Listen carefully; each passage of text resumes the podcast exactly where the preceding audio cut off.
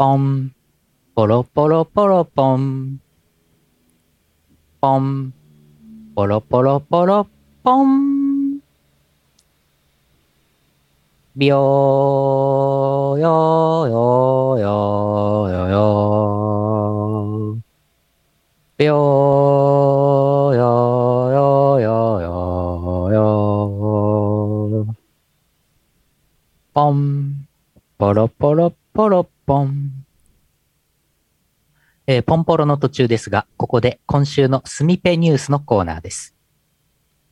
声優の上坂すみれさんがこの度36年ぶりにテレビアニメ化が決定したうるせえやつらにてヒロインのラム役を演じることが発表されました。とても楽しみですね。以上、今週のスミペニュースのコーナーでした。ポンポロにお返しします。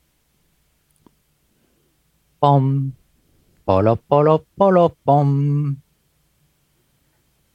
よーよーよーよーよーイオシスヌルポ放送局。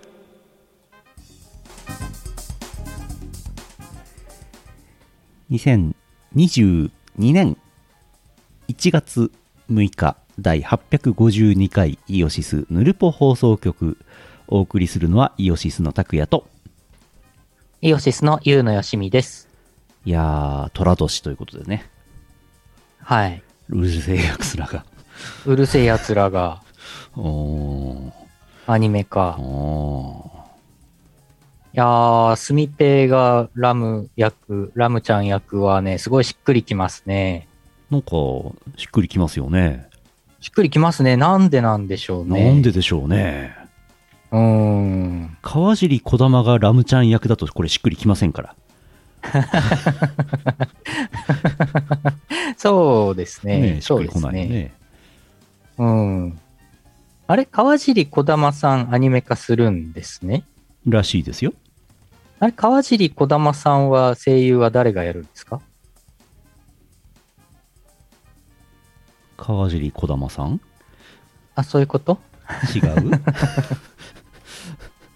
どうなんの？どうなんですかね。まだ発表されてないのかな。まあなんかそっちも上坂すみれさんでもなんかしっくりきそうですけどね。全部上坂すみれさんでいいんじゃないですか。お酒、すみぺさんお酒結構好きなんじゃないかな。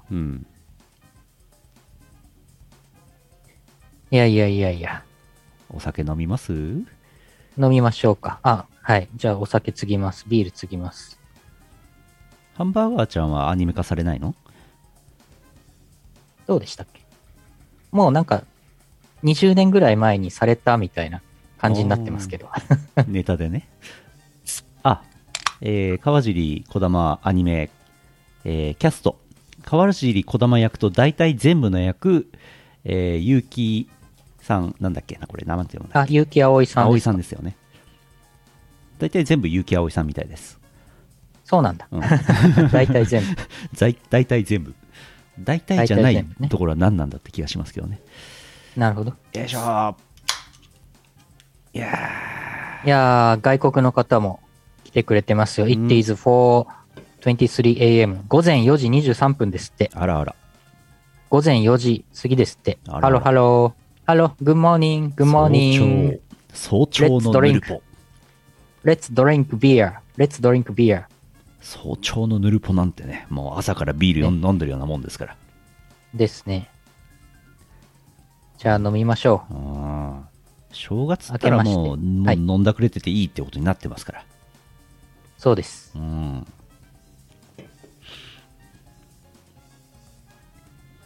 Beer, cheers.サンキューサンキュー。ウェイウェイ。じゃあ皆さん明けましておめでとうございます。乾杯。乾杯。チアーズ。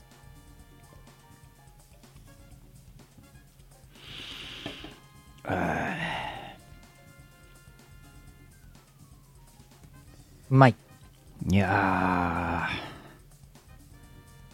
ー。安めの酒を飲むと途端にもう何もかもやる気を失いますね、これ。そんなに安めのやつ。もう帰りたいもん。え自宅でゆっくりしたいもん。ああ。っていう面白そうのね、芸人さんが私は好きでした。芸人さん。うん。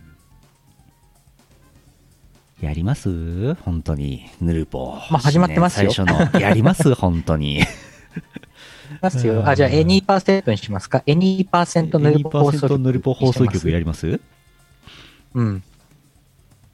ちょっと、あれだね、ズームがあれで 1fps ぐらいしか出てないね。本当だ。なんかズームがおかしいね。ゆっくりになってる。ゆっくり。お、I am a huge fan. Oh, thank you, thank you, thank you. This is a life goal.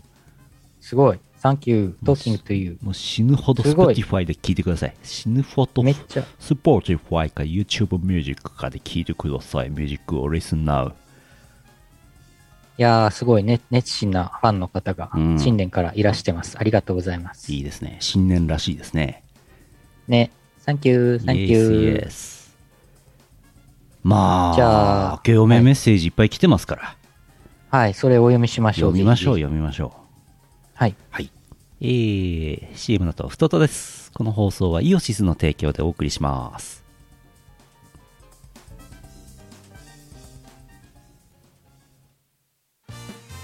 老舗のウェブラジオポータルサイトはいてない .com ではぬるぽ放送局、アリキラ、ミコラジ、ウイスマチャンネルの4番組が活動中。こんなに長く続いてるってことはそこそこ面白いってことなんじゃないでしょうか。 Listen now。 Google カレンダーのイオシスオフィシャルカレンダーはお使いですか？生放送や即売会、イベントの予定を逃さない、私逃さないピーポーなの、便利です。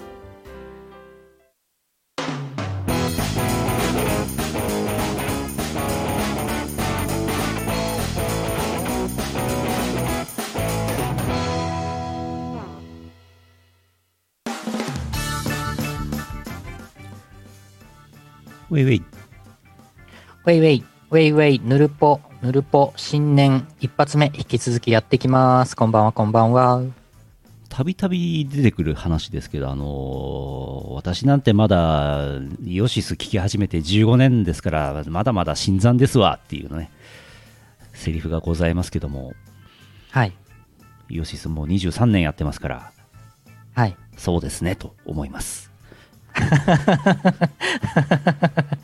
全面的に肯定しちゃった。もう子さんですわなんつったらもう20年ぐらい聞いてないと。まあ20年聞いていただいてたらもう完全に子さんと、認定します。はい、そうですね、もう差し支えないかと思います。20年聞いてるってことはもうアミューズで CD 買ってないとならんから、これなかなかですよ。そうですね、本が半額の店アミューズで CD をね売っていた頃ですね。そういや懐かしい。うん。2022年目の付けどころがシーアンでしょうさん、山形県アザス。アザス、明けましておめでとうございます。シーアンです。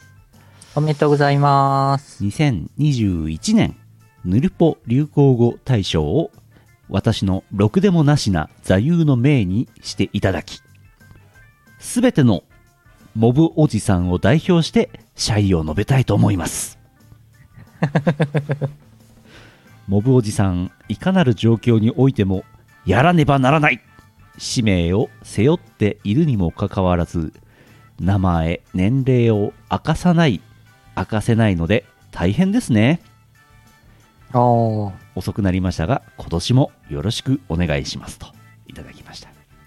はい、よろしくお願いいたします。すべてのモブおじさんを代表して謝意を述べていただきました。うん、いやー本当おめでとうございます。おめでとうございます。どういうこと？誰をどう代表してんの？あ、こんばんは。こんばんは。おっすおっす。こんばんは。こんばんは。皆さんご参集いただいております。今年もダラダラやってます。はい、全日本、はい、全日本モブおじさん連合会とかあるんじゃない？あ、じゃあ地域支部もあるんだね。ありそう。北海道モブおじさん連盟もあるのね。ありそう。すごいな。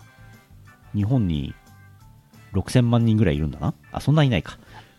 あー、おじさん、モブおじさん、モブおじさん3000万人ぐらい。うん、なかなかの組織ですね。そうだね。これ一大勢力ですよ。うん。これかなりでかい評伝ですよ。評伝。評伝。でも名前がないから、うん、投票権ない、うん、選挙権ないんじゃないですか。あ、名前ないんだ。うん、身分も明かせないんだ。そうそうそうそう。全モレン。全モレン。いいな。全モレンいいな。全モレン加入したいな。全モレンのなんか理事とかやりたいな。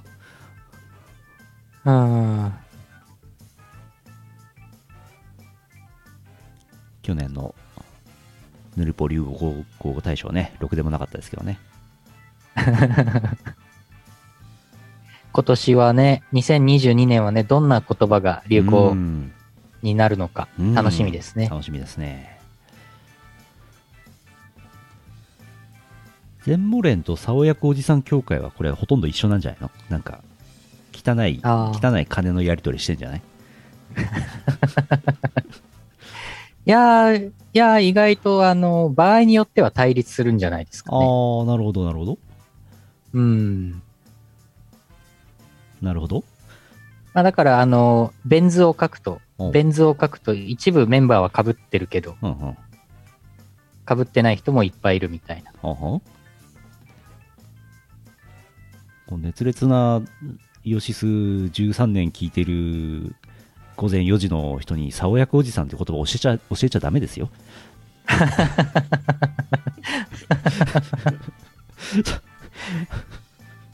ダメだよ、竿役おじさんはダメだよ。英語でなんて言うんだろう。正月から。あ、7割が被ってるらしいですよ。あ、そうなの？うん。それは、ん？どこが被ってるんですか？それは何の話かな？何が被ってんの？もう新年から。ああ、ああ。続いて。ああ、はいはいはい。月本さん、福島県あざす。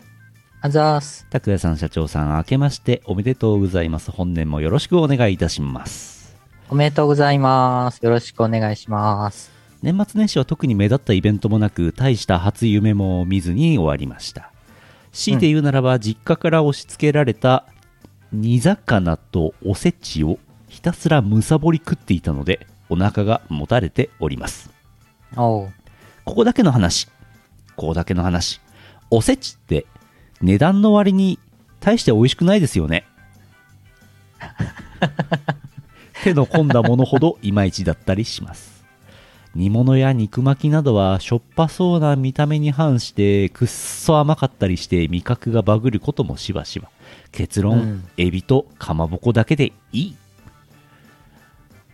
あと正月といえば3日とろろですね。3日とろろとは東北北関東あたりの風習で、1月3日にとろろを食べるという謎イベントです。最近はすってあるとろろが3個パックで売ってたりするので便利です。皆さんもとろろを食べましょう。とろろプレイは肌が痒くなるのでやめましょう。それでは。なんかさりげなくなんか最後一部変なことをやったことあるんですかね。ああ、おせちってそんなにですよね。まあそうですね。まあわかります。かまぼこは美味しいですけど ね、そもそもね、まあ発祥的には台所にね、お正月立たなくてもいいようにこうしょっぱいものを作って、保存効くものを作っておいてね、正月を過ごそうって話ですからね。そんなうまいわけがないんですよ。まあそう考えると、まあ保存食ということですから、これは別に現代ですから、もうセブンイレブンの冷凍食品でいいのではないですか。それをおせちだと言い張るわけですね。そう、役割は一緒ですから。確かにじゃあ年中我々おせちを食べているということですか？そうだね、そうだね。台所立たなくて済むからね、レンジに入れてチンすればいいだけですから。うんうん、で、美味しいですから、何しろ。ああ、じゃあおせちじゃないじゃないですか。うん。ちょっと待って。ちょっと待って。おせちの定義に美味しくないって入っちゃってんの、うん、これもう。うん、そうそう。川尻小玉さんも言ってましたよ。おせちは肉とか魚がギュッて硬くなってるって言ってましたよ。はい、言ってましたね。うん。しょっぱいからね。まあしょっぱいからおせち結構しょっぱいのいくつか入ってるから川尻小玉さんは好きでしょうね。うんうん、年末年始、うん、私函館にいましてホテルに泊まってたんですけど、はい。まあ、結局おせちらしいものは一切食べずに正月を過ごしまして、でも今年おせち食べなかったな、残念だなとは思いませんでしたね。なるほど。まあ別にいいなって思いました。うん一応なんか元旦の日の朝食は、ホテルで獅子舞来てましたよ。え？軽めの獅子舞来てましたよ。軽めの獅子舞とはまあなんか頭とちょっと被る部分があるだけのやつ。被る部分、うん、周りの出囃子とかも一切なしで単体の獅子舞がうろうろして多少子供のはぐれ獅子舞が、はい、そう子供の頭ちょっと噛んだりなんかして微笑ましい感じをやってましたけど、若干なんかね、もうみんな朝みんなご飯食べるのに殺気立ってるから邪魔だなってみんな思ってましたね、うん、殺気立ってたの。そう若干なんか正月らしいものメニューがあったんですわ。ああ、うん、そういえばあれですよ、なんかおせちを大晦日に、北海道の人はおせちを大晦日に食べるっていう説がなんかまことしやかにささやかれておるじゃないですか。え？そうなの？あれどうなの？本当？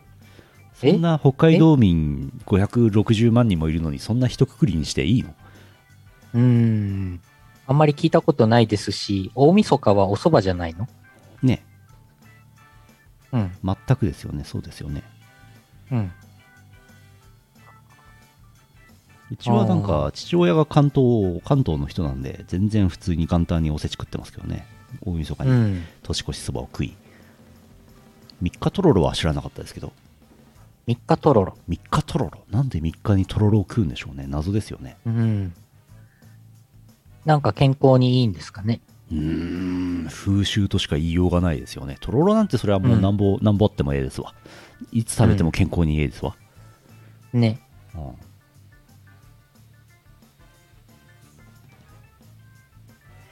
私あれですよ、1月1日元旦東京にいたんですけど、はいはいはい、本当は1月1日の昼の飛行機で東京から札幌に帰ってくる予定だったんですけど、雪のせいで飛行機が欠航になってしまい、うん、で結局元旦は札幌に帰るのを諦めて次の日の飛行機に変えたんですね、うん、であれですよ、1月1日なんかあれですよ、だから食べたものといえば羽田空港でラーメン食べて、はい、で夜はなんかホテル泊まったんですけど、なんか近くにあった唐揚げ弁当屋さんの唐揚げ弁当を食べてましたよ。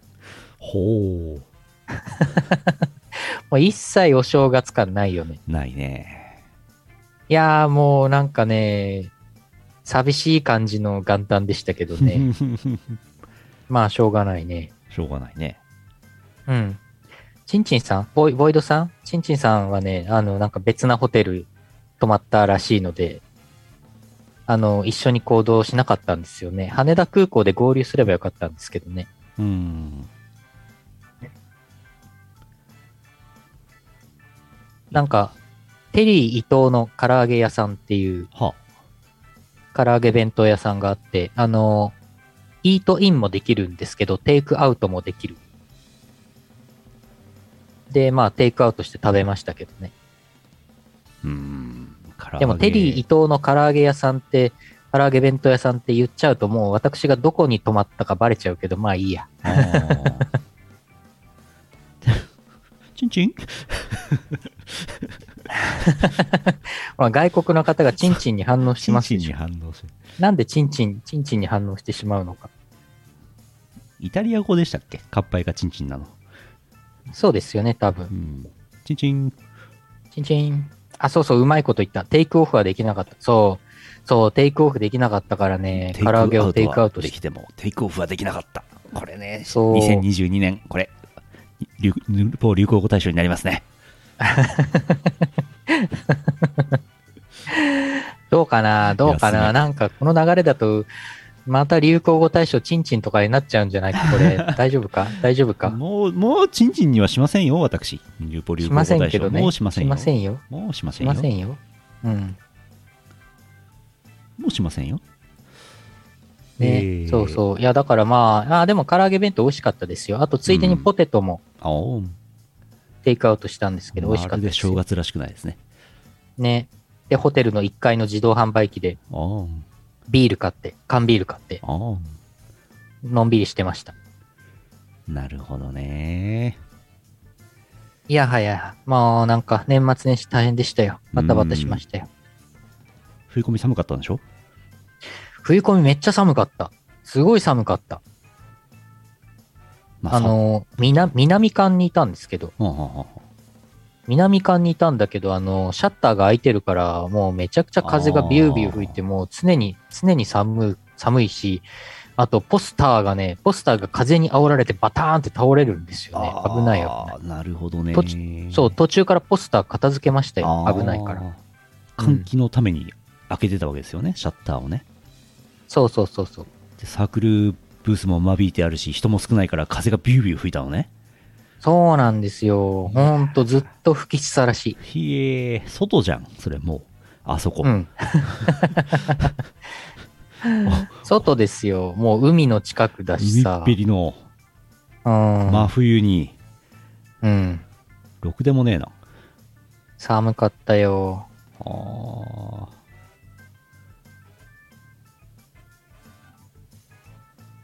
あ、テリー等の唐揚げ屋さん、唐揚げの天才、店舗数がめっちゃあるから特定は難しそうとのこと。そうなんだ。あれいっぱいあるんだ。いっぱいあるんだ、あれ。初めて見たけど。テリー等ってあのテリー等ですか？それ以外いませんよね。あのテリー等ですね。例のテリー等ですね。なんかテリー等さん、例の。例のってつけちゃう。例のテリー等さんはなんか唐揚げ屋さんに書いてあったんだけど、実家が卵焼き屋さんで、だから卵焼きにはすごいこだわりがあって、で、唐揚げと卵焼きをセットにして、ご飯も入って、お弁当にして売ってるんですけど、卵焼きも美味しかったですよ。なるほどね。あ、築地。へえ。あ、築地ね。そうなんだ。なんかそれもなんか、店内にポスターに書いてあって、あと、アナウンスで流れてた。テリー伊藤の声でずっとアナウンスが流れてましたよ。それは本物だね。本物です。築地で卵焼き屋やってたっていうと、なんか美味しそうって思っちゃうよね。不思議だね。そうだね。なんだろうね、これね。築地でってついたら大体何でも美味しそうじゃない。確かに。そう、築地でモブおじさんやってたんですよ。うちの実家の親は。大体そうだよ。築地にいる大体の人はモブおじさんだよ。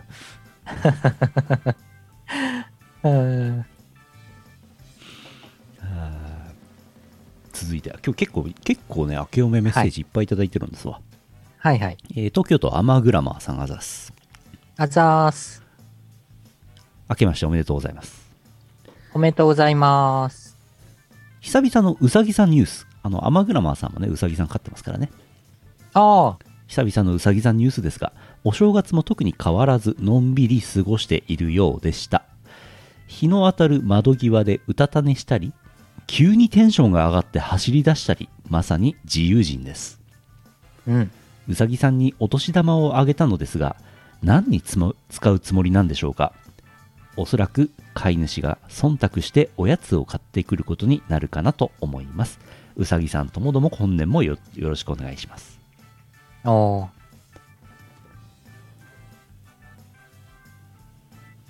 本年もうさぎさんともどもよろしくお願いします。お願いします。そういえばゆうのさんちの姫なんだっけ、うずらなんだっけ、姫うずらあれどうなりました？ゆうのさんちの姫うずら、まだ卵ふかきしか買ってないからちょっと待って卵ふかきだけでは卵はふかしないんじゃ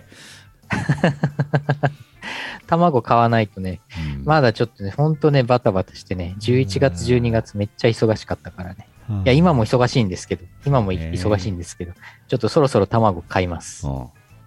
うん、やりましょう。うん。そうだよ。孵化する機会だけだったら虚無が孵化しちゃうよ。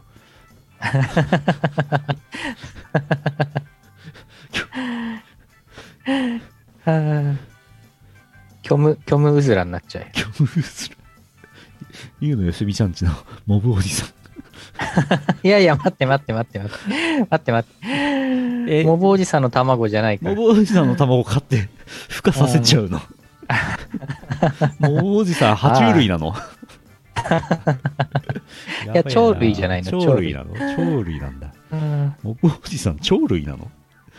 ああ、しっちゃかめっちゃかやな。はあ、うさぎさんいいな。家にうさぎさんいたらいいんだろうな。いやー、かわいいでしょうね。うさぎさんな、もうちょっと小さいとな、いいんだけどな。そこで、ぷいぷいモルカー。なるほど。あ、モルモット？うん。モルモットいいですね。モルモットもいいですね。うん。まあ、小さい方がいいっていうなら、アリとかありますよ。いろいろありますよ。いや、アリはね、姫うずらとセットで買おうかなってちょっと今考えてんですけど、餌になるんじゃないかなと思って。生き餌になるんじゃないかなと思って。女王アリを、こう、なんか、アリの飼育キットの中に入れといて、巣を作らせて、うん、で、どんどん卵を産んでアリ増えて、それを姫うずらのご飯にするっていう。これどうでしょう？どうでしょうね。どうでしょう。答えを求められるとはちょっと思ってませんでした。うん。ですよね。うん。知ったこっちゃねえと思ってますけど。ですよね。うん。溶けたアルミ流さないで。溶けたアルミ流し込まないで。アリの巣に。うさぎさんに続いて、福岡県いいチャンピオンさん、あざーす。たくやさん、ゆうのさんは明けましておめでとうございます。おめでとうございます。本年も捕まらない限り、ラジオ記事の方を続けていきますので、よろしくお願いします。よろしくお願いします。こちらこそ。年末年始は特に行くところもなかったので、お家でホロさんの動画か RTA in Japan ばかり見ていましたね。そういえばモバマスの方にゆうのさん得な風花神楽、わかんないな、読み方がわからなかったというユニットが出てましたね。はいはいはい。それでは私は同人ショップから届いた薄い本でも。おや、こんな時間に誰かな。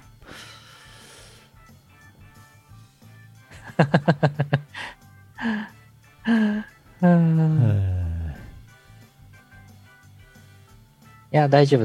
同人ショップから届いた薄い本だけでは捕まらないから大丈夫。本当でござるか。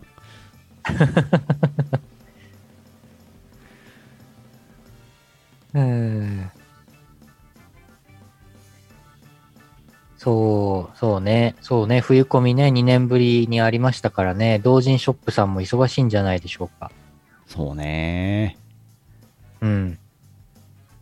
あとね、ほんとね、冬コミ C99 はね、入場者数を絞っていたせいもあってね、人がすごい少なかったんですよ。うん。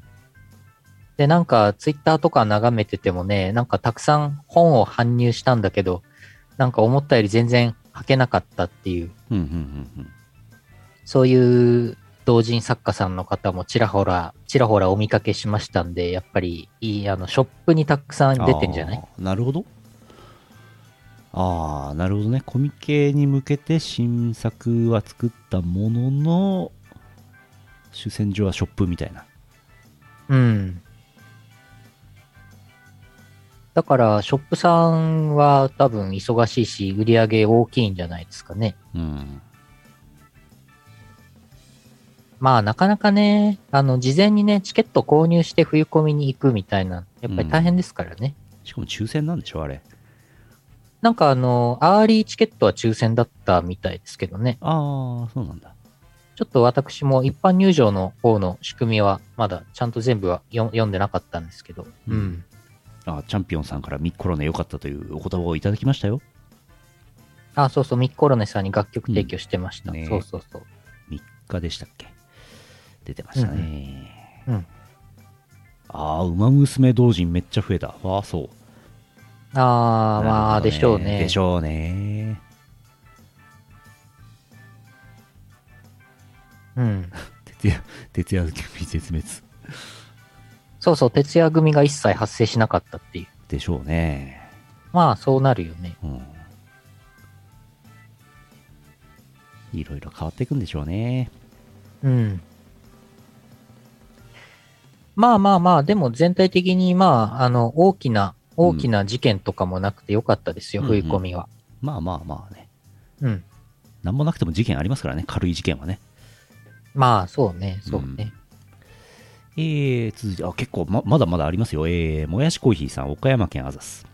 あざーす。明けましておめでとうございます。本年もぬるぽしていきたいと思います。よろしくお願いします。よろしくお願いします。明けおめ。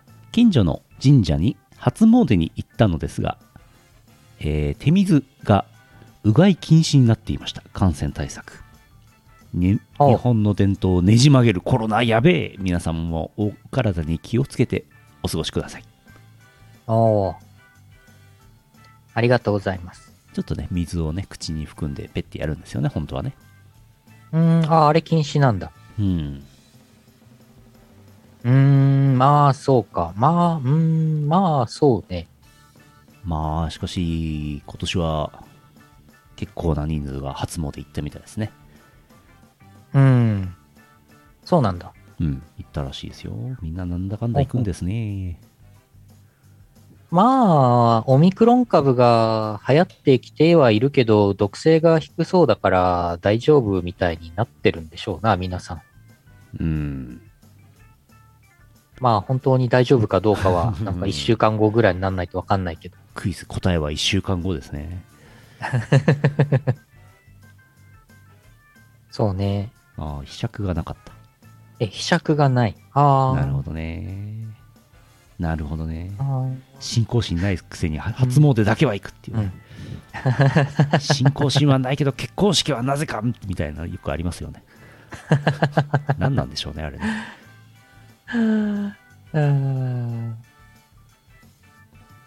そうね、そうね。初詣ね。まあ初詣もだから、まあ密になるから良くないよね、並んじゃうとね。そこで私、おすすめの神社ございます。札幌市厚別区にございます、テクノパークにございます、住岡神社、こちらおすすめでございます。人がほとんどおりません。住岡神社。住岡神社なんせね、公共交通機関でね行こうと思ったらね、軽く遭難する可能性がある場所にあります。車で行った方がいいと思いますね。バスが 1時間に1本、平日だと出てるみたいなそんな感じなんですけど、多分正月はないんでしょうね、バスね。みんな車で来るんですけど、車もね5台ぐらいしか止まってませんからね。ああ、まあなんかそういうまあ比較的なんか小さめの神社とかだとね、なんかたくさん参拝者がいない分、一人一人の参拝者に対して神様がなんか良くしてくれるんじゃないかっていう。そう、完全にそれ。うん、そういう説ありますね、うん、皆さんツイッターでなんか流れてきたり、住岡神社行ってみてください。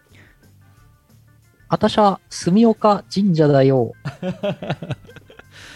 西岡すみこだよすみしか合ってない。岡も合ってますよ。岡あ合ってた、よかった。んあ違うか、ん西岡すみこ、住岡神社、あ結構合ってたね。合ってた。全然合ってねえなと思いながらツイートしたんですけど結構合ってました。ああそうツイートしてましたよね。そうだよね、住岡神社だよ。何年前のギャグだそれ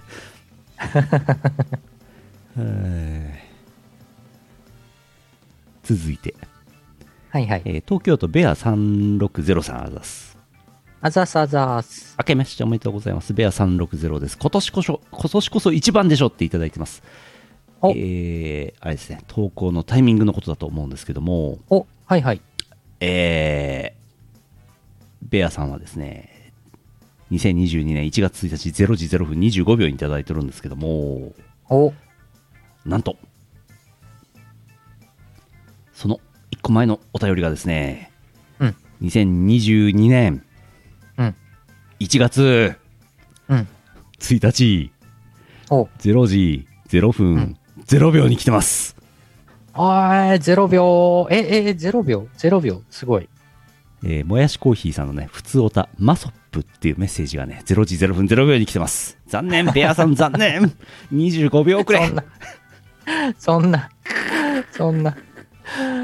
マソップマソップかよ。ちなみにもう一個前はね、23時59分44秒に来ていただいてますけどね、これなかなか皆さん狙ってきてますね。おすごいすごい。そんなベアさんですけども、年始しか現れない男、はい、ベア360です。2021年は VTuber なるものにドハマりし、何かとイオシスさんの名前を見るたび、うん、イオシスだとびっくりしておりました。やった。気づいたらアラサーをとっくに過ぎ、今年は27歳になろうとしております。今年の目標は痩せる、歯医者に行く、運動をするの3本です。おう、現在75キロまでもりもりと体重が増え、2年間で10キロ太ってしまいました。60代には戻したいな。運動して、うんうん、歯医者に行くですが、虫歯とかで病気になって天へ行ってしまう病気もあるみたいだし、そろそろ行こうかなと思います。今年もよろしくお願いいたします。ではでは。はい、今年もよろしくおめでとうございます。今年もよろしくお願いしますって言ってますけど、はい、これ次のお便り2023年1月1日でしょいや、じゃあ、あれですね、また次、うん、0分、そう、0分、それ、01秒とか狙っていただいて。はい。いや、今年もよろしくお願いします。VTuber、なんかやっぱみんな VTuber 見てんだな。見てるんですね、やっぱり皆さんね。まあ、見るよね。まあ、私も、まあ、なんかマリン船長のね、切り抜きをちょっと見たりとかね、ちょいちょいやっぱり、日々、拝見しておりますけどね。うんうん、あとは、去年私は、個人 VTuber の方はたくさん知り合いできましたから、その中でね、あ、この子かわいいな、あ、この子かわいいなって思った子はね、なんかちょいちょい見ちゃいますけどね。うん、お、収益化してる。あ、めでたい。あ、よかった。あ、よかったって見守ってますけどねね、チャンピオンさんもね、すっかりね、ホロの沼に使ってるらしいですからね。そうですね、ホロライブさんもね、イオシス大変お世話になってますけども、たくさんねいらっしゃいますから、うんね、増えてってますけど、はい、続いてミーズさん、群馬県あざす。明けおめことよろ、冬コミの報告は作者取材のため救済させていただきます。はい、冬コミ行ったんでしょうね。違うかな、ついでに横浜でやった初老の忘年会の報告です。はいはい、やってましたね。18時ジャストに到着したドイチュー、出演者におごると初老ロゴステッカーがもらえる。おう、ドイチューそごうまで20分。前川、そごうって駅とつながってるじゃないですか。ドイチュー長年方向音痴はやってないですよ。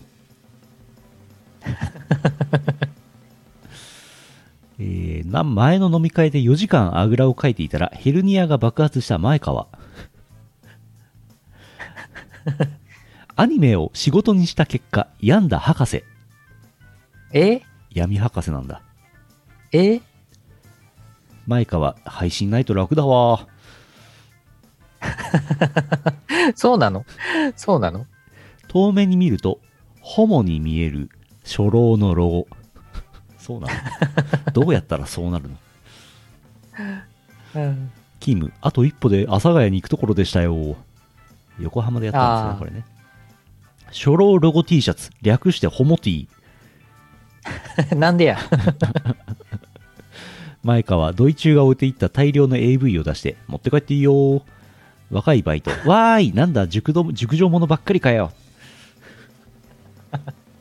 高校時代チャケみたいに頭にバンダナを巻いていた前川。当時の前川の友人 お前今その格好で渋谷に行ったら狩られるぞチャゲって阿佐ヶ谷で月5回もイベントを打っていた沖あゆ良太郎、はいはい、沖あゆさんのファンもうちょっとイベントの回数抑えてもらえませんか初老ロゴステッカーは前川さんの個人制作でロフトグループは一切関わっていない。軽自動車が買えるぐらいの量の AV。到着した博士ロボットアニメは原価が高いんだよ。礼拝所がないと宗教法人になれないそうなんだドイチューなんで来たのみんなひどい博士若い子が一人会社来なくなって午前4時にメールを送ったら午前4時半に帰ってきた声優事務所。わあすごい。前川 MMR によればキム MMR は絶対10代知らないから木林かっこ59検索エンジンで一番正しいのはダックダック GO。 何ダックダック GO という検索エンジンあるんですよ。初めて聞いたわ。5G を浴びてるから初老の飲み会の記憶がない。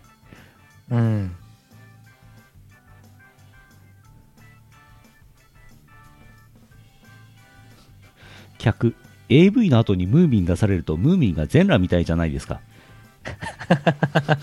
いや全裸ですよ間違いない。はい、そんなようなムーミンママなんて裸エプロンですよ。今日一番いいこと聞いた。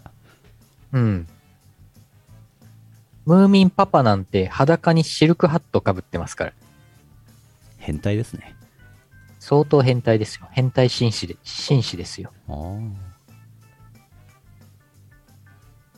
いやそうですか。こんばんは。22時5分でございます。はいこんばんは。いやーレポートありがとうございます。そして明けおめでございます。今年もよろしくです。明けおめですね。レポート助かりますね。そんな博士がプロデュースしているアニメがあるらしいですよ。なんていうアニメですか？その話はエンディングでします。はい。もう、まだあります。ふつおた。だいぶ前にいただいてますけど、山形県黒丸さん、あざす。あざーす。黒丸です。ヌルポ放送局の皆様、新年おめでとうございます。おめでとうございます。今年こそ、のんびり、平穏、無事な一年にしたいと思っております。そうそう、去年の年末、近所の洋菓子店で面白いセールをしていました。クリスマスケーキ、2個予約で2個目が 40% オフだそうです。1個目と2個目は別々の日に受け取ることも可能なので、白丸さんと相談して予約しました。12月27日と1月4日に1個ずつにしました。この謎のキャンペーン大好評だったみたいです。1月8日から10日の連休に2個目を頼む人が多いとか。洋菓子店も1月に仕事と収入が増えるのでホクホク顔。もしかしたら日本全国各地でクリスマスケーキ2個予約が増えたりして、以上面白い商法に載せられてしまった話でした。いや、かなりお得ですね。ということは、平均すると 20% オフということですね、1個あたり。うん。まあ大したことはないですね。ああ。平均しちゃうとね。いや、でもだいぶお得ですよ。うん。洋服の青山とかで、はい、スーツ2着目 50% オフとか昔なんか見た記憶がある。やってますね。定価って何なんでしょうね。うん、何なんでしょうね。それで利益出ちゃうんですかね。ねえ。まあ出るんでしょうね。まあだからそれも洋服の青山も2着目が 50% オフってことは、平均すると1着あたり 25% オフですから。うん。まあありえない話ではないのかなっていう気がしますね。普通のセールですね。どうせならケーキのサブスクにすればいいんですよ。ああ、それいいね。毎月1個、うんうんうんうん、で選べる、日にちは選べる、うん、でサブスクでなんか安く、うん、定価の7割とかで買えちゃう、 30% オフとかで買えちゃう。ああ、いいんじゃないですか。うん、いいですね。これどうですか、これどうですか、これヌルポ放送局をご覧のケーキ、業者の皆様どうですか。これヌルポ放送局見てるのはモブおじさんだけだから無理だよ。実装されないよ。いや、築地でケーキ屋をやってるモブおじさんとかも見てるかもしれない。築地のケーキ屋なんていかにも美味しそうですね。そうですか。美味しいでしょうね。そうですかね。うん、いや、うん、築地のケーキ屋、うん、うん、うん、ねえ、いいですね。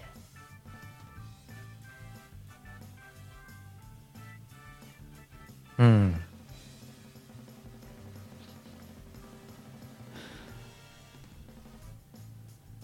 うん。うん。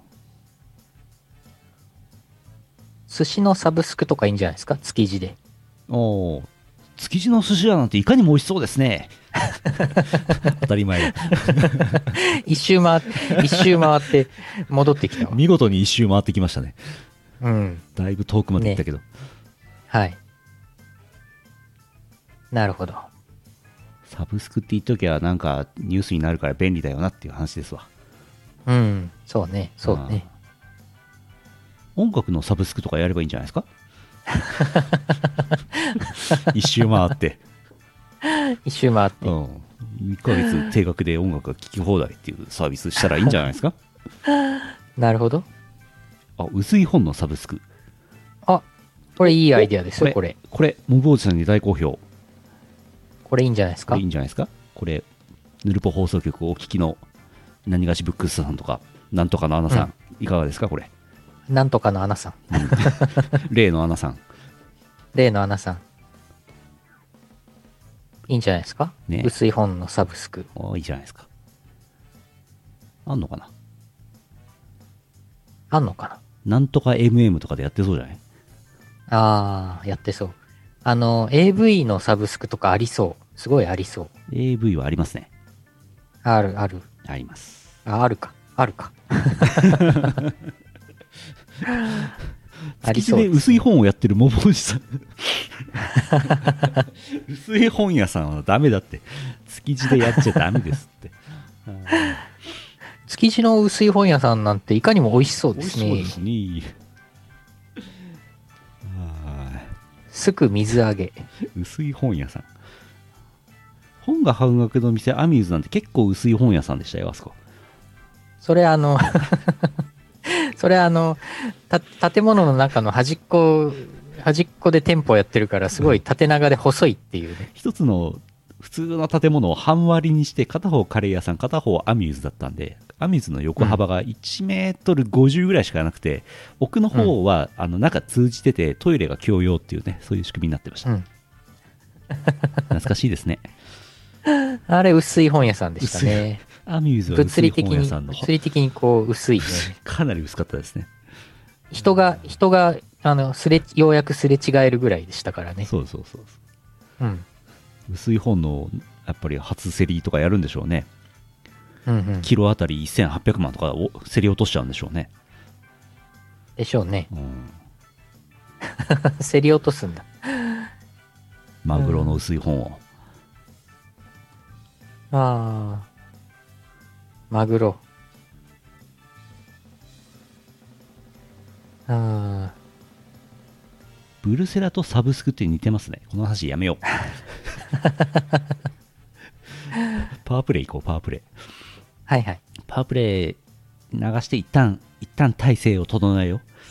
そうしましょう。2022年1月2022年令和4年1月のパワープレイです。令和4年、いやもう令和4年令和4年なの早くないですか。もう令和4年ですよ。やばない、早いな、早いよね、早いな。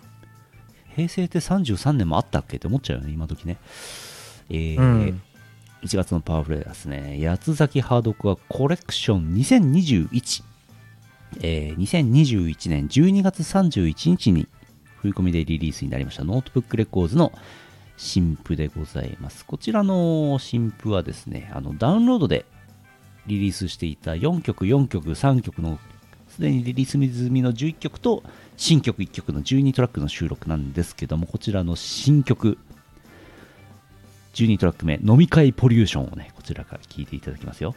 いい曲ですよこの曲、はい、素晴らしい曲ですよ。お、ラフスケッチフィーチャリング DT 中田メタルさん飲み会ポリューションです。聴いてください。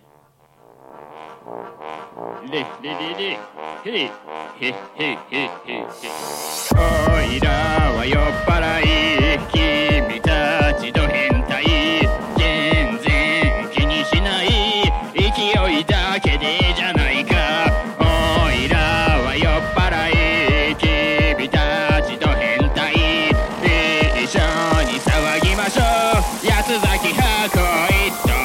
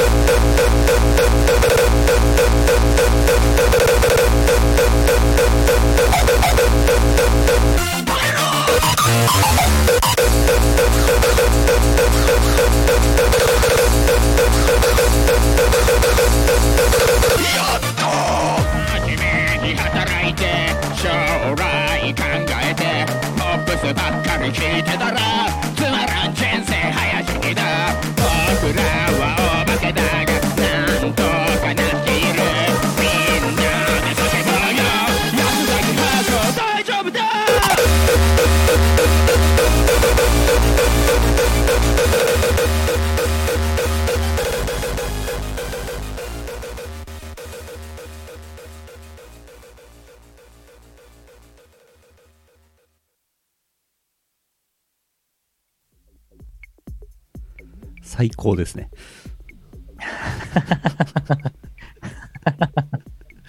あ、勢いがあってよろしい。勢いありますね。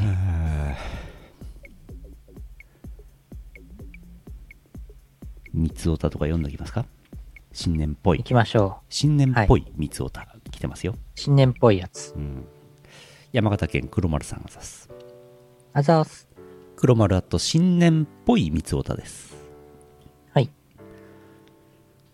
普段は友人と思っていない知り合い、正月だけ子供を連れてくる三つお。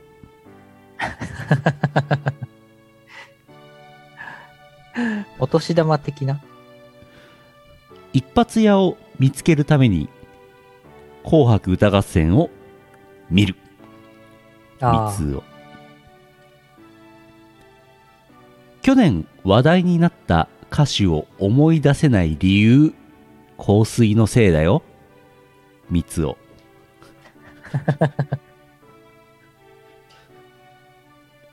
年越しにどうぞと赤いキツネが特売されていた年末のスーパー、まだ納得できない三つを。ああ、うどんの方ですか。うん。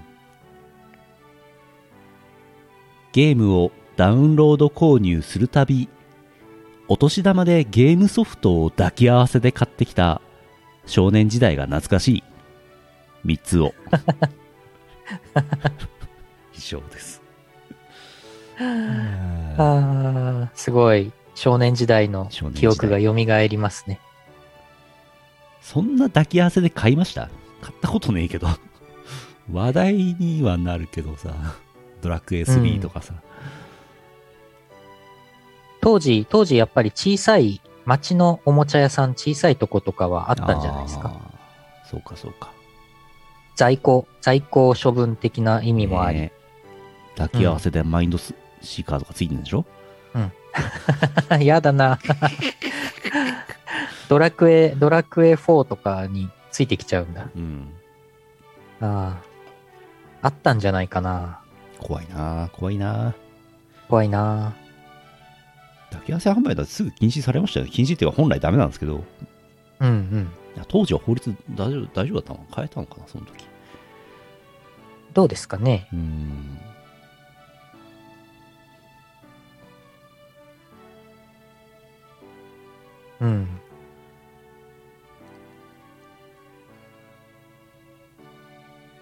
香水のせいだよっていいなって思いましたけどね。何でも香水のせいにしていこうかなって思いました。うん。そうですね。やっぱ新春といえば初夢ですから。はい。初夢来てます。はい。北海道片瀬まぐもさん、あざす。あざーす。新年明けましておめでとうございます。おめでとうございます。初夢の話。自分は木材を扱う仕事をしているので、原材料として原木を会社は購入します。うん。原木の保存性を高めるため、実は特殊な工程を挟みます。木は切った後もソウルが残るため、ソウルを抜き取る工程が必要です。ソウルを抜き取る方法を私は知りませんが、ソウルを抜いた原木とまだ抜いていない原木は混ぜて保管しないようにします。そうしないとソウルを抜く作業が二度手間になると先輩らに怒られます。でもずっと質問したかった、ソウルを抜くって何なんだ。今後どうやって仕事をすればいいのかわからないって悩んでいたら叩き起こされました。初夢。叩き起こされたんだ。ソウルを持つ気。じゃあソウルを抜き取る方法は結局分からずじまいだったんですね。うん。先輩は知ってるんですかね、これね。先輩がやってるんですよね、ソウルを抜き取る工程を。うんでしょうね。やっぱり国家資格とかあるんじゃないですか。ありそう。一級ソウル抜き取り師。原木ソウル抜き取り師国家資格、うん、国土交通省管轄かな。そういうこと歌詞が来ましたよ。そして抜き取る原木ソウル原木ソウルってなんやねん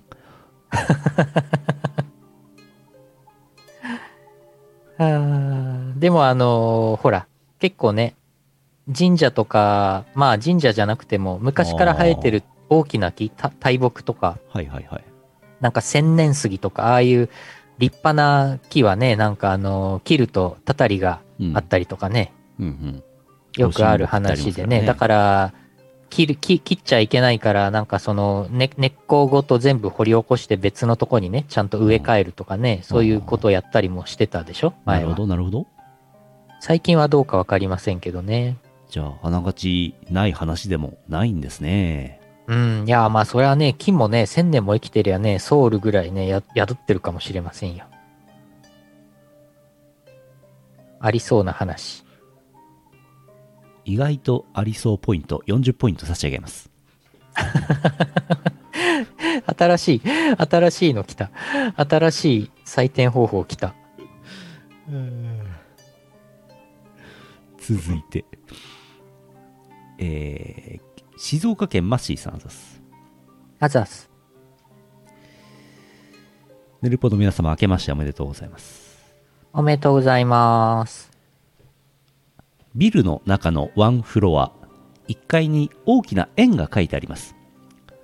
リングのようにロープなどはないですし段差もありません。どうやらオリンピックの競技のようです。日本の選手とイギリスかイタリアの選手が向かい合っています。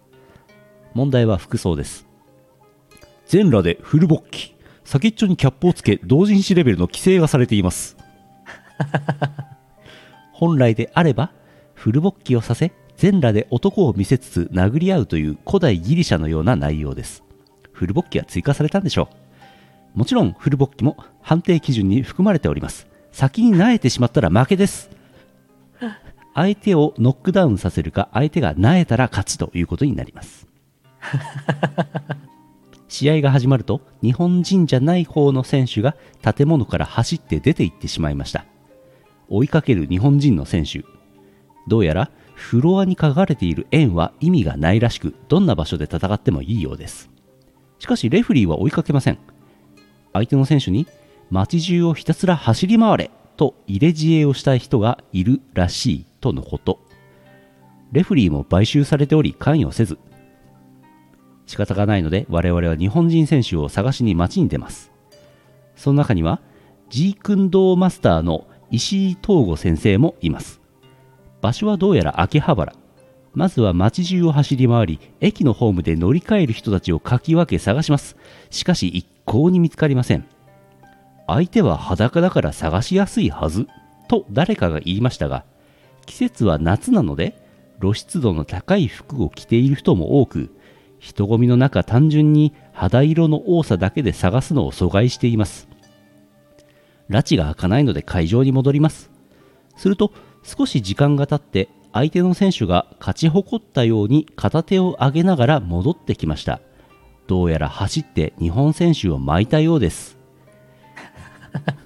勝負の行方がよくわからないまま目が覚めましたどうなってんのこれあ、チンチンフェンシングの話？そういうこと？チンチンフェンシングが萎えたら負けだよねあと1階に円が書いてあるけど意味がないのは結構いいなって僕は思ってますそっから出ちゃダメとかじゃないんだすぐ出ちゃうっていう。ああ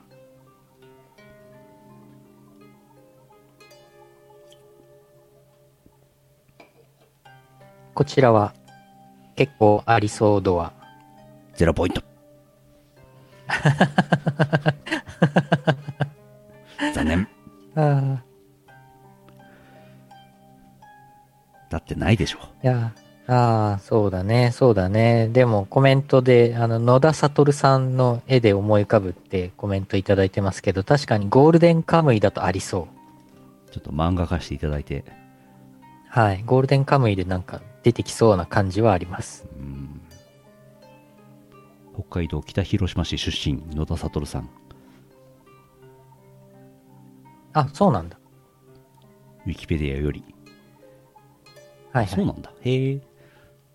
ゴールデンカムイ、今、ついに物語最終版ですよ。そうなんだ。はい。非常に面白いので、へえ。ご覧ください。ぜひご覧ください。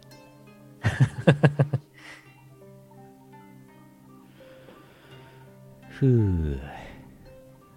だいたいこんな感じかな。お、じゃあ私の初夢も。あ、そうだ。お願いします。はい。私の初夢喋りますから、実際ありそう度何ポイントか、うん、判定お願いします。わかりました。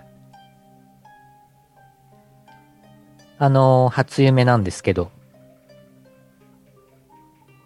アイドルマスターシンデレラガールズの何かのイベント、なんか番組みたいな、イベントみたいな番組みたいなのがあって、それのスタッフ、てかまあそれのお手伝いでイオシスメンバーがですね、そのスタジオにいてですね、私と拓也さんとボイドさんと D.watt と七条レタスの5人がいまして、お手伝いでスタッフで、D.watt と七条レタスがいるんですよ。わお。2人いるんですよ。で、同じ顔してるんですけど、髪型と服装が違うんですよね。で、なんかそれぞれ、なんか、いろいろお手伝いして、番組がなんか進行していって、なんか、シンデレラガールズの、キャラクターたちが、アイドルたちが、もうなんか50人だか60人だか出演してて、なんかのゲームをやってて、なんかの、ゲームの途中で、なんか夢見リアムがなんか脱落して罰ゲームですってなるんですよ。ありそう。そうそう。で、夢見リアムが、じゃあ罰ゲームです。じゃあ、リアムちゃんは今から自宅に帰って、続きは自宅から配信してくださいってなって。そんな嫌だよ。なんで僕が自宅から配信しなきゃいけないんだよ。どうしたらいいんだよ。できないよ。とか言って。ありそう。でも、今自宅に、今うちにお兄がいるから、お兄に配信手伝ってもらえば大丈夫だとか言って、リアムが自宅に帰ってったんですけど、お兄ってなんだってなって、ネット上で炎上するっていう、そういう夢でした。ありそうポイント100点。やった100点やった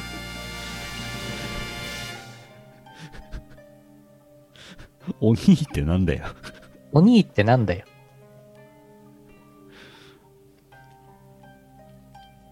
あとそう D.watt と七条レタスが同時に存在するのありそう。そうそう、ありそう。うんそう、2人いたんだよね。2人ともね、メガネして、顔は一緒なんですけど、髪型と服装だけ違うから、ちゃんと別人ってわかるんですよ。二人とも財布忘れてきたの？そうだったかもね。どうだったかな。いい夢ですね。いやー、いい夢でしたね。いやー、なんか面白い、初夢感のある夢だったんで、一生懸命覚えときましたよ。はい。いいと思います。はい。そう、砂塚明なら兄がいるはずなんだよね。兄だっけ？弟だっけ？兄か。お兄ちゃんがいるのか。リアムはね、お兄ちゃんいたっけな？いないんじゃないかな。はい。満足。満足したからエンディングに行こう。はい、エンディング。CM の後はエンディングです。街の人 A。CD やグッズはどこのショップで買えるの？街の人 B。音楽ストリーミングサービスへの直輪はないの？おまとめしたページございます。ディスコグラフィーポータルって呼んでます。使ってね。ラグーンラグーン水の王国、ラグーンラグーン魚になろう、スライダースライダースライダー、ラグーンラグーン水の王国、ラグーン。定山渓ビューホテル。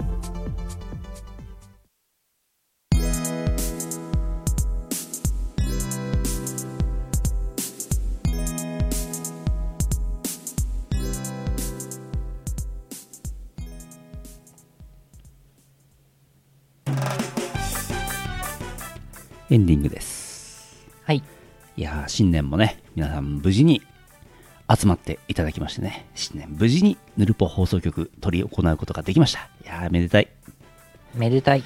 まあ、無事じゃない人はここにいないから、無事じゃないってことは分かんないんですけど、無事な人しかいませんからねそうねそうね、難しいねこれね、無事じゃない人の、ね、無事じゃないことを確認するの難しいからね。そうですね。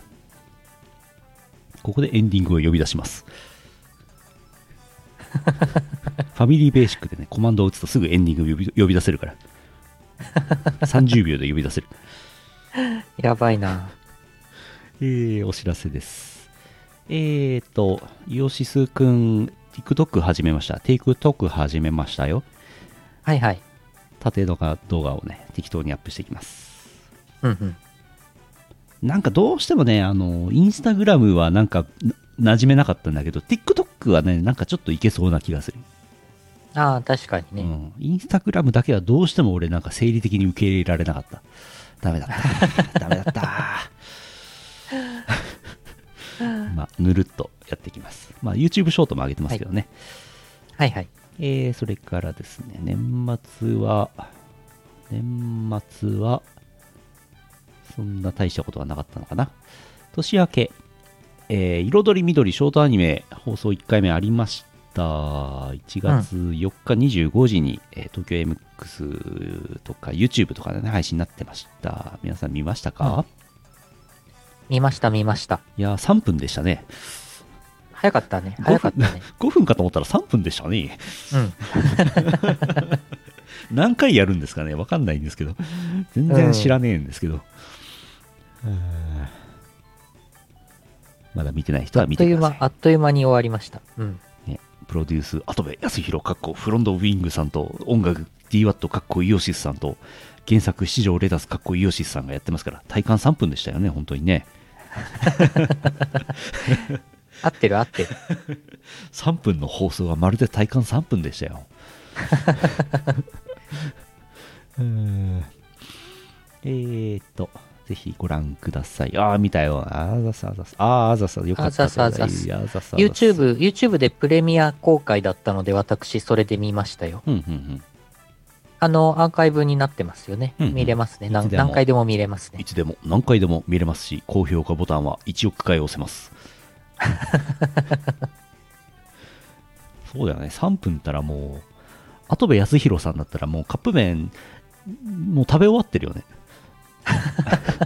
3分じゃ3分もあったら2分で作って1分で食べてますね。あの人ね、40秒でできて2分で食べ終わってるかもしれないね。やばいんだよなあの人。今度跡部康弘カップラーメン RTA やろ。それTikTok にあげようTikTok3 分まで上げれるから3分まで、うん、でも YouTube のショーツは1分までだから、跡部康弘さんに1分でカップラーメン食べてもらおうお湯入れるところから3分1分1分1分。やばい。セガのお店の大魔。そうやばいな。300はいあとぜひご覧ください。300度のお湯で作れば早くできるよ。賢いね真面目な話、カップラーメンをこう本来の3分より1気圧100度 C の水を入れる早く作る方法っていうのはあるんですかね。誰かやってるんですかね。高圧にするとか蒸気で蒸すとか。ああ、お湯を入れた上でさらに電子レンジにぶち込む。溶けたアルミを流し込む。アリの巣やないかい。アルミを流し込んだやつをね、跡部さんに食べてもらいましょう。あ、お湯投入をスキップすることで短縮します。なるほど。完全に RTA じゃないです。完全にバリバリ食べる気ですね。カップラーメン RTA any%、うん、でもスープの粉を気管に入ってむせてエスティメートタイムを超えちゃうやつですよ、きっと。何でも RTA にしちゃう。そして続いてゲームSixtar Gateにチルノのパーフェクト算数教室が収録されました。こちら Steam で遊ぶことが Steam でダウンロードできるゲームでございます。わー、チルパでーす。音ゲーですね。はい、Steam ですね。なんかスイッチのロゴもついてんだよね、公式ツイッター見ると。どうなってんだったかな、忘れちゃった。どうだったっけ。スイッチも出んのかな。どうだったっけ、ちょっと詳しい、ね、詳しい人詳しく。うん。でも Steam の方もなんかアーリーアクセスかなんかだったような気がするから、いずれ Steam がスイッチ版が出るみたいな感じかな。うん。どうなんでしょう。なるほどなるほど。いろんなゲームにチルパが入ります。なんだっけ。それから、今日発表になってましたタイトさんのお知らせ、アリスギアアイギスオリジナルサウンドトラックボリューム5が3月16日発売予定、イオシス曲、イベント曲がね、収録されるということになっております。はいはい。それからそれのイベントで1月23日、アリスギア水の口シャード集会ボリューム5というのが台東ステーション水の口店3階メガレージで開催され、配信イベントなんですけども D.watt は出演します。 YouTube かなんかで YouTube でして配信されると思います。ご覧ください。オリジナルサウンドトラックの方は予約をお願いいたします。先ほどもありましたが、コロネさん、さくらみこ犬神コロネさんに楽曲提供しましたミッコロネ×ショータイムという曲です。作曲アーム、作詞マロン、編曲アーム&赤い流星、生楽器がいっぱい入っておるという楽曲になっております。うん、ご好評いただいているようでいいんじゃないでしょうか。よかった。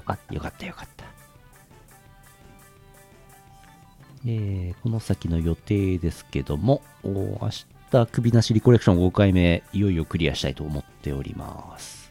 土曜日16時リングフィットアドベンチャー、なかなかストーリーが終わらないでおなじみリングフィットアドベンチャーあります。はい。俺もねしばらくリングフィットアドベンチャーできてなかったんですけど、最近ようやくちょっと再開しまして、ゆうださんのちょい遅れぐらいを今進んでおります。おー、1月8日土曜日 V テラス川崎 D.watt 出演 DJ メットあります。 V テラス、うん、1月10日は9時からBabai2U、はい、1月11日はコラボ配信ゲームイオシスゲーミングというかゆうのさんコラボゲーム配信かな。あ、ゲームじゃないな。おい、ゲームじゃなかったらどんなことをするんでしょうか。なんかお話をしてきます。お話をするんですか。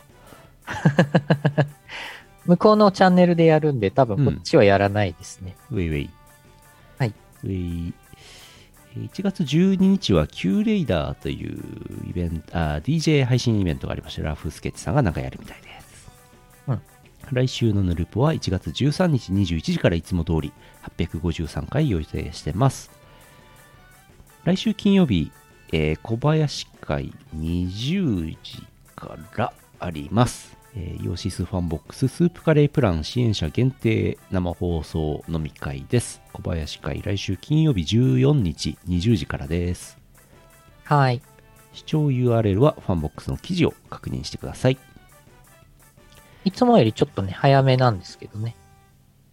そうですね、日付的にはね、うん、はい、1月15日23時からようこそ2丁目札幌モール D.watt 出演あります。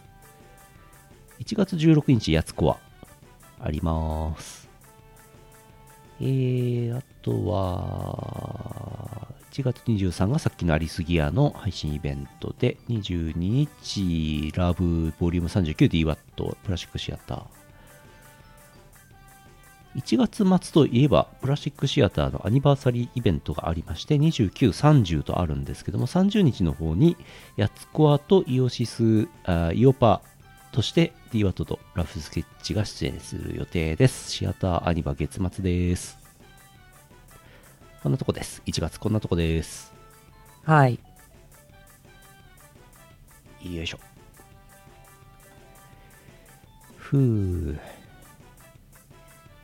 1月23日日曜日の夜コラボ配信やるんですけど、うん、今んとこピコパークになりそうです。お、出た。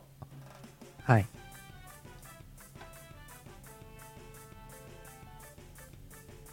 わかりました。はい、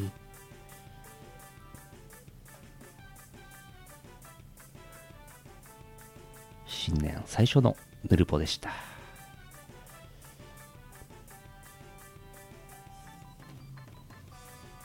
さっき外国の方がめっちゃコメントしてくれてましたけど、さすがにもう寝たんでしょうね。寝たのか仕事に行ったのか。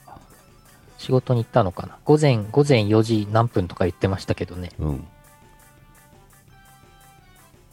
全世界で見れるってすごいね。ね、すごいですね。ブラウン管テレビの時代には考えられないことでしたね。